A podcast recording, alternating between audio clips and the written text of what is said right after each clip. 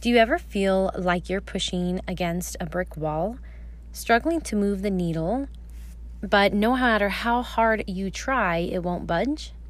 You keep praying for transformation and your goals based on that one thing client, your business. Been there. I promise you're not alone. Today on your daily map, I'm talking about understanding when a door has been closed so that we stop trying to open a door that God has already closed. All my intentions, affirmations, and life success was linked to how far I could get in network marketing and similar type businesses. Side note, when you think you create the path and you get to decide how you serve the world, check yourself. God's plan was always bigger than mine. God kept whispering no, gently pushing me along, trying to get me to see how He had closed that door. But I wouldn't listen. It happened time and time again. I decided to go to leave, you know, all of that and go more into the fitness world where I was still part of another company. And again, I just felt this tugging. I just wouldn't listen to God. Imagine yelling, No, my way's better, God.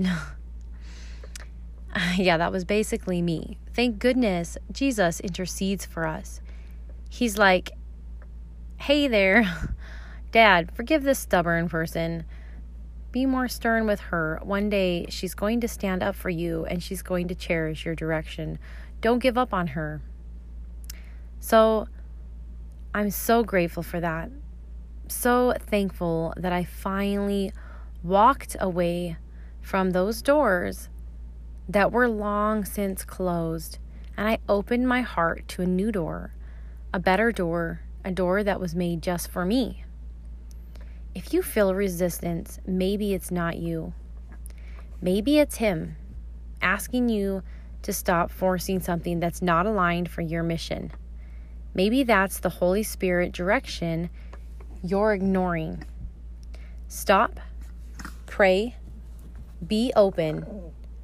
Trust that God will give you answers, and then when He does, don't question them.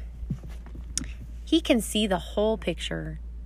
He knows everything who you are, the things that light you up. He can see your full potential even if you can't. So stop, or let's stop. Not just you guys, but me too. Let's stop getting in his way. We all need to work on that at times.